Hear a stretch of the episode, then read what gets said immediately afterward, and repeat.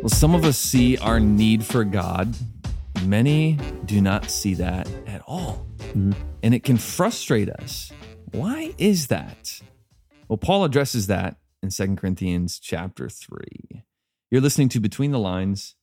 I'm Junior. And I'm Scott. And do you want me to start reading? Yeah, who read first last time? I think you did. Okay. So I'll start. All right.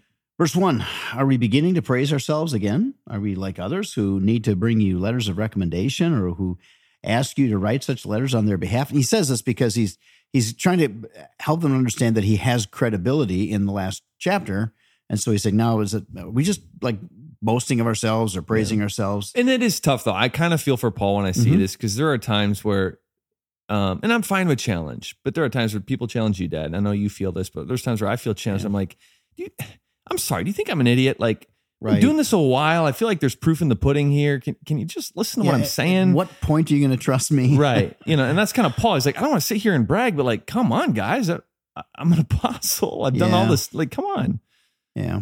It's hard to do on your own behalf, but Paul's I- doing it here. I remember making that statement actually to somebody. It was a number of years ago, and there was a bunch of people that well, you remember when we had kind of a bunch of people that left over because of the changes that were going on in the church, and there were necessary changes that produced a lot of really good things in our church today. And I remember saying, at what point? I mean, listen, you, you can look at my family, you could look at my marriage, you could look Yeah. at the kids that that I'm raising who love God.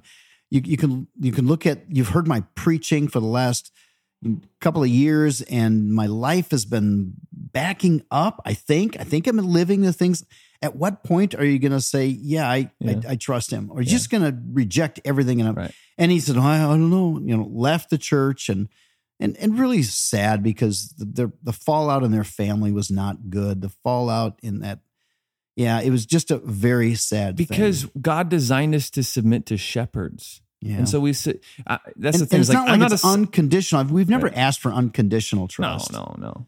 But, But- I also but don't want to be a need to salesman trying to sell everything every you know, every time. It's like let's just let, let let the shepherds be the shepherds, and then me too. I've got to submit as well. yeah I'm going to submit to our elders and, and I. I have a team of elders that I submit to as well. Yeah. That's right.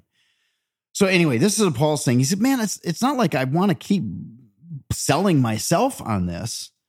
Um, verse two. Then the only letter of recommendation we need is you yourselves. Your lives are a letter written in our hearts. Everyone can read and recognize our good work among you. Clearly, you are a letter from Christ showing the result of our ministry among you. This letter is written not with pen and ink, but with the Spirit of the living God. It is carved not on tablets of stone, but on human hearts. He is essentially saying is you are the results of our faithful witness, our Yeah. faithful lives, and our witnessing among you. You're the results of this. Yeah. You're the letters of recommendation. the proof is in the pudding, and you're the pudding. Look at you guys. Yeah.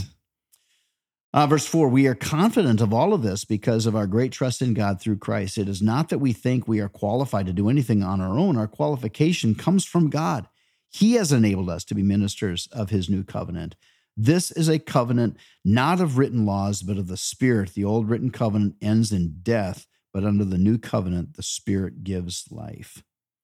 The old way, with laws etched in stone, led to death though it began with such glory that the people of Israel could not bear to look at Moses' face. For his face shone with the glory of God, even though the brightness was already fading away. Speaking of when the law was given, that Yeah. Moses, the, the glory of God, had created this brightness in his face that he actually had a veil to, so that it wasn't blinding to the children of Israel when he came down from the mountain. And, and I love this next part, Dad. Before you read verse eight, I just want to Yeah. say this: that um, my devos consist of listening to between the lines. It almost sounds egotistical. I listen to myself Yeah, I know. But it's the word of God being it- read. It is the word of Yeah. God being read, and but then I I also listen to um then I go on the app, the Bridge Uh-huh. Bridge app, and I have it I have Read it to you. read Okay. to me from another voice as I just walk, or or you know whatever. And this next verse hit me last time we went through You, this. you know, I was going to say the same thing because this was a, actually a Saturday or a Sunday Yeah. when I li- when I had it read to me. I Yeah. do the same thing, okay, all right. and it really hit me. So go Yeah. ahead and say what you're going to say. So he says that you know that Moses' face is sorry Moses gets the Ten Commandments and his face is glowing. He's like that that was cool, but in verse eight he's like that same glory is now in all of us. yeah, If you've accepted Jesus Christ, that is in you. Hmm. isn't that cool? Well, he says verse eight. Shouldn't we Yeah. expect far greater glory under the new way? Now that the Holy Spirit is giving life. So what made Moses' face shine is in you. Yeah. The old way, which brings condemnation, was glorious. How much more glorious is the new way, which makes us right with God? In fact, that first glory was not glorious at all compared with the overwhelming glory of the new way. So if the old way, which has been replaced, was glorious, how much more glorious is the new way, which remains forever? Hmm. Since this new way gives us such confidence, we can be very bold. We're not like Moses, who put a veil over his face so the people of Israel would not see the glory, even though it was d- destined to fade away. But the people's minds were hardened. And to this day, whenever the old covenant is being read, the same veil covers their minds that they cannot understand the truth. And this veil can be removed only by believing in Christ. Hmm. That answers what we were talking about before that some Mhm. people see their need for God and some people don't. And this veil can only be removed by believing in Christ. Well, the in, the analogy that he's using here is that as Moses had that veil, that the same glory that came into Moses because of, he was in the presence of God. Now we have the Holy Spirit within us that produces this, and the way that Moses had his face veiled was keeping them from being able to see the full glory. He's saying that that veil is over people's faces, not being able to see the full glory of Christ in us. And he takes that further on into verse 16. Uh, Mhm. Verse 15, first it says, Yes, even today, when they read Moses' writings, their hearts are covered with that veil and they do not understand. But whenever someone turns to the Lord, the veil is taken away. Yes. For the Lord is the Spirit, and wherever the Spirit of the Lord is, there is freedom. Isn't that a song? Isn't that an old song? Yes, uh, where the spirit of the Lord is, there is there is freedom. Yeah. Yeah, So all of us is verse 18. So all of us who have had that veil removed can see and reflect the glory of the Lord, and the Lord, who is the Spirit, makes us more and more like him as we are changed into the glorious image. yeah, it's cool. The Bible college I went to, uh, they they had a uh, freshman. It was a big deal. They had a, a final speech contest for all of the freshmen. You know, there's like I don't know, 300 of us, 400 of us freshmen, and we were all required actually to enter into that speech. And uh, it was a patriotic speech. It was supposed to be a patriotic speech. I used this verse right here. that Uh, that verse where the spirit of the Lord is there is freedom. And I won I wound up winning that, that really? contest. Yeah, cool. I did it in front of the whole campus. It was kind of a cool that's thing. Awesome. Oh, that's cool. If only we had a tape of that from back Yeah, then. That would I- be fun. That that'd have been cool. I wish I had a tape Yeah. myself.